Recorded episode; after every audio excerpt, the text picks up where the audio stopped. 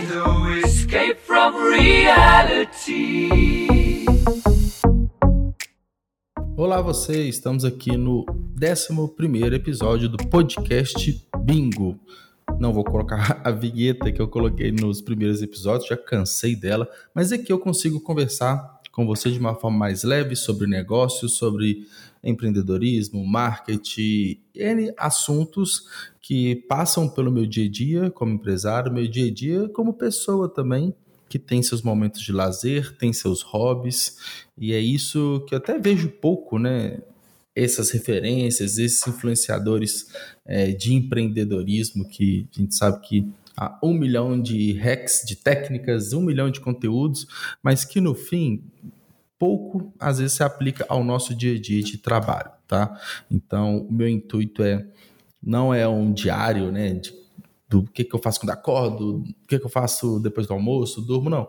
São acontecimentos, coisas que eu penso, coisas que eu escrevo, é, que eu acho que é interessante compartilhar com aqueles que têm é, o mesmo sentimento, a mesma dor, né, o, os mesmos desafios de ter um negócio.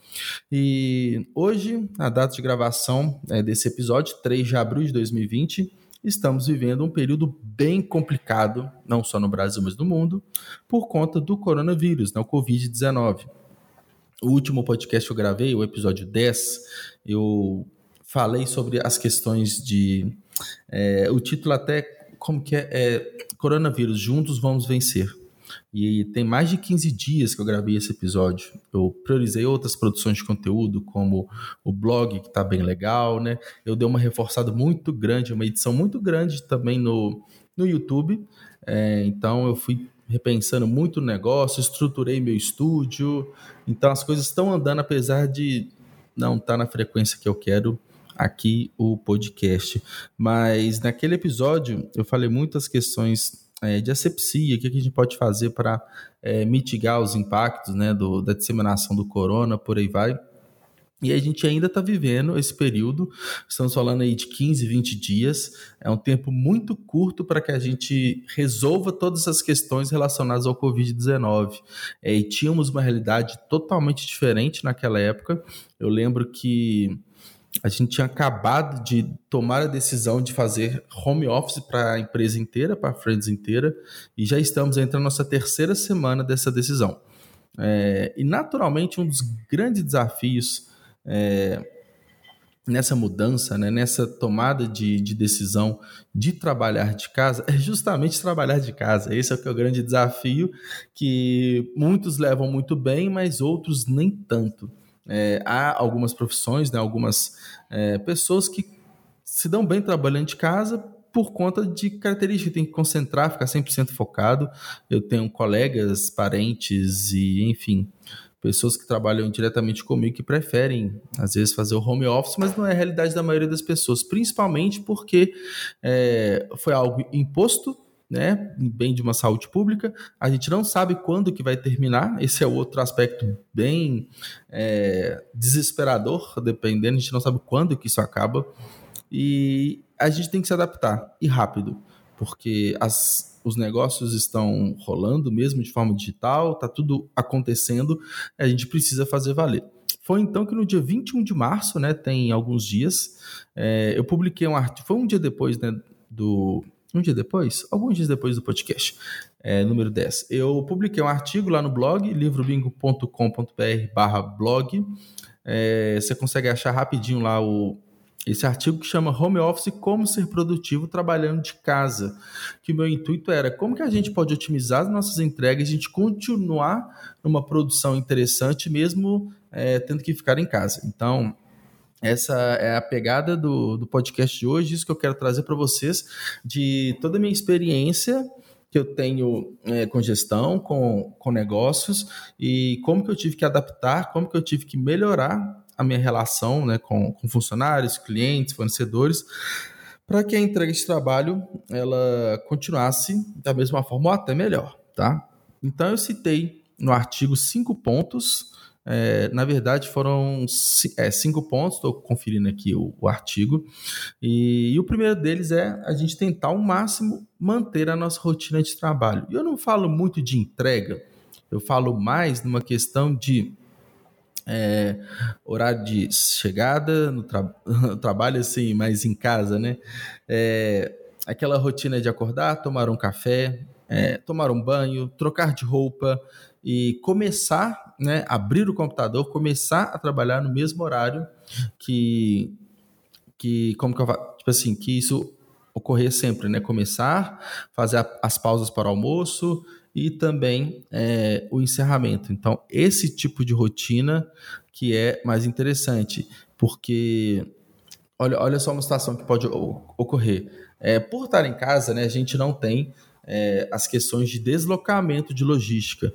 E para algumas pessoas, essa mudança ela, ela é bem substancial. No meu caso, não, que eu trabalho a 10 minutos a pé do escritório da Friends, então eu posso acordar num horário muito próximo do, do que eu quero chegar no, no, escritório. Mas tem pessoas que trabalham até em outra cidade, pegam ônibus, metrô, e elas têm que acordar duas, três horas antes. É, é até cruel eu falar que essas pessoas têm que acordar no mesmo horário, mas o que dá para a gente fazer é questão de otimização de trabalho, né?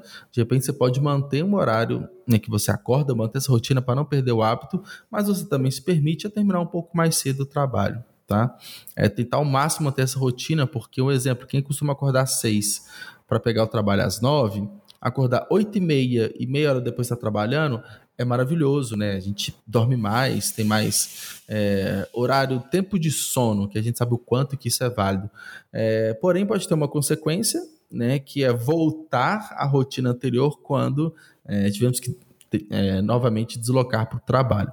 Então, ficar atento a essas mudanças de rotina. Claro que a gente é muito mais flexível que isso, é, mas é importante para quando voltar. Um exemplo, hoje é sexta-feira. É, eu falei dia 3 de abril, vamos supor que fica decretado que na próxima quinta ou na próxima sexta, daqui a uma semana, temos que voltar para o escritório. É interessante ir retomando o máximo possível da rotina, é, dia após dia, para que não tenha impacto muito grande é, quando de fato tem que trabalhar no escritório. E isso pode fazer com que a produtividade nesses primeiros dias de retorno não seja tão legal. E então a ideia é essa. E a gente tendencia também a trabalhar de pijama, sem tomar aquele banho, sem tomar aquele café. É, é uma, uma prática que eu mantenho fielmente, assim, acordar, eu faço tomar meu banho, tomar meu café da manhã, é, e já pensando em todas as atividades que eu tenho que fazer ao longo do dia para me tornar mais produtivo. Então, esse é o primeiro ponto, manter é, essa rotina. E ele vai muito é, de, de encontro na questão de organizar horários tá? Porque que é o, que é o segundo tópico, né? Em casa a gente tem muita distração, seja uma cozinha, um sofá, uma televisão, enfim. É, e se deixar, digamos assim, né? A gente vai ser levado, vai ser tendenciado a, a a ir para essas distrações, né? Um exemplo, ah, tô aqui trabalhando e de repente, hum, deixa eu ver o que tá passando ali na televisão, deixa eu ver o Netflix ali, nossa, o sofá tá tão bom, né? Ou então depois do almoço dá aquela dormida longa, né? Aquela cochilada muito maior do que o comum. Então é muito importante organizar os horários de início de um lanche no meio da manhã, almoço, o lanche da tarde, depois uma janta. Um horário padrão, né? Cada um tem a sua rotina, naturalmente. Mas é muito importante a gente respeitar esses horários, porque Nesses horários de descanso de 15 minutos ou uma hora, no caso do almoço, a gente pode, obviamente, aproveitar toda a estrutura que a gente tem em casa, igual eu falei, de sofá, cama, esses pequenos luxos né, que a casa entrega que geralmente o escritório não tem. Então, organizar os horários é muito importante, tá? Para a gente não fazer pausas muito longas, não distrair e não chegar num ponto que enrola o dia inteiro vai trabalhar de noite para compensar o tempo perdido. Tá? É, outro, outra questão muito importante, principalmente para quem é gestor, principalmente para dono de empresa, que é fazer o contato com as pessoas da sua empresa de uma forma mais recorrente. Porque se a gente simplesmente ficar na, na, mesma rotina de reuniões que a gente tinha antes, quando se podia trabalhar junto, né, presencialmente, acaba que há um distanciamento com os seus colegas de trabalho ou com os seus liderados. E, e esse distanciamento ele pode ser muito ruim é, para alguns tipos de pessoas que vão se sentir tipo, isoladas, abandonadas, é, sem um norte, sem um rumo de trabalho. Isso é super é, comum não deve acontecer, mas é super comum. É, com algumas pessoas quando não se tem um contato físico.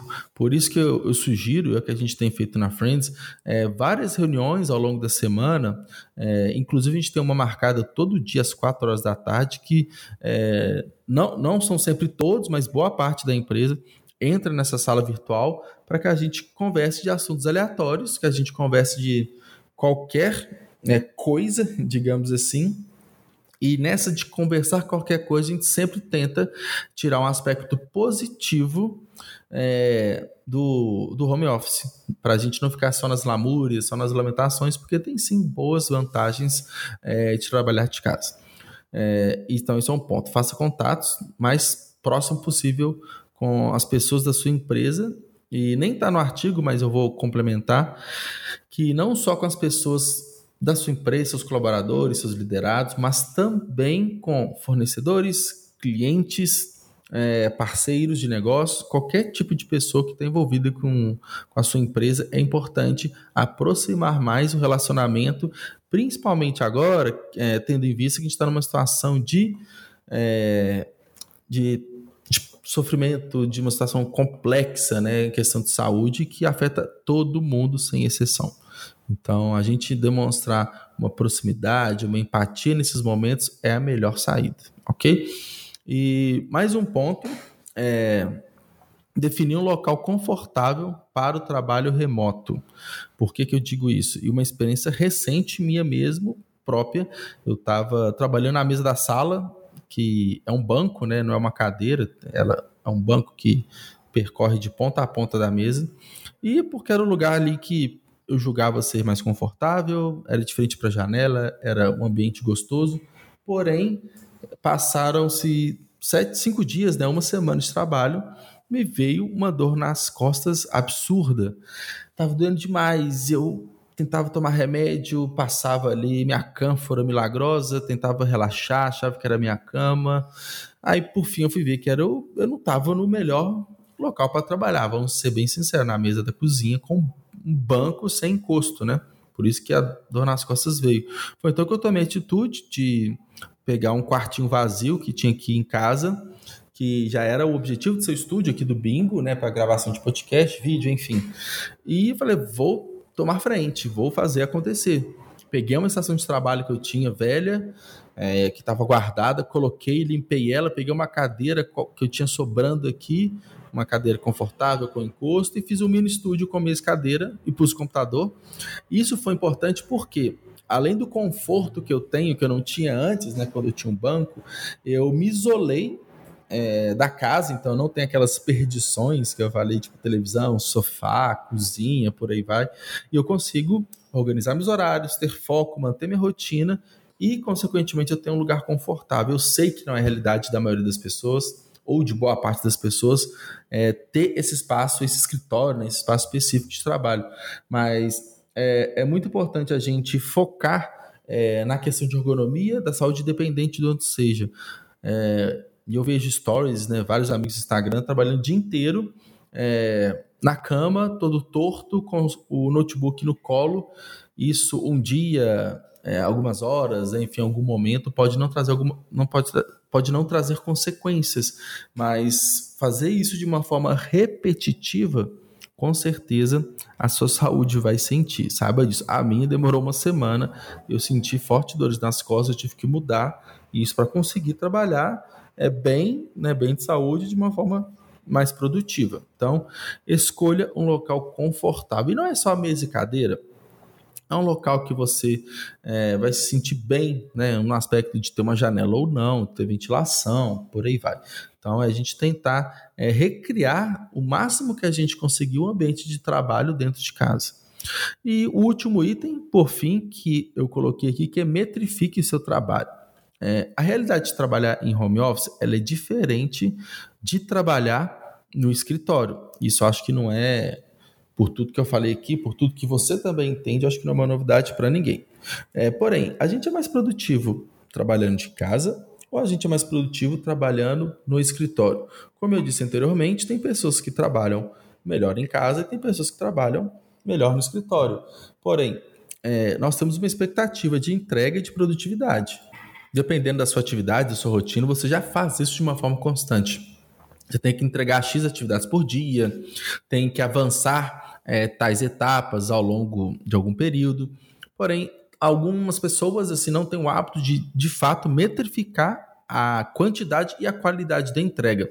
Eu acho que é o momento ideal para isso, porque é, a, essa entrega tem que estar muito alinhada com o que o gestor quer, o que a empresa tem como objetivo, ok? E aí a gente consegue saber se trabalha melhor em casa ou no escritório. Vou dar exemplo. Se a sua produtividade no escritório for melhor do que a sua produtividade em casa, é, algo tem que ser feito é, para melhorar, você entregar tão bem quanto se entregava enquanto trabalhava no escritório. E pega todos os pontos que eu coloquei acima. Será que é uma questão de relação pessoal? A falta de relação pessoal pode interferir no seu trabalho? O, onde você escolheu não é confortável? Você não está organizando seus horários? Sua rotina mudou? Todos esses aspectos devem ser levantados e medidos para que a gente consiga continuar uma entrega é, de trabalho que, alinhe, que esteja alinhado com, com as expectativas. E esses foram cinco pontos que eu coloquei no artigo. Esse podcast rapidinho, eu tô gostando desse formato menor. Eu acho que o formato de 30, 40, 50 minutos ele funciona muito bem quando há um segundo, um terceiro elemento, né, uma entrevista. Mas é isso, vamos produzindo, vamos trabalhando é, que isso vai passar. Acho que o recado final que eu posso deixar nesse momento tão difícil que a gente está enfrentando, que vai passar, vai ser difícil, ainda, igual eu falei, hoje, 3 de abril de 2020, ainda não chegamos no pico é, de contaminações, infelizmente, de, de mortes, de casos fatais no Brasil.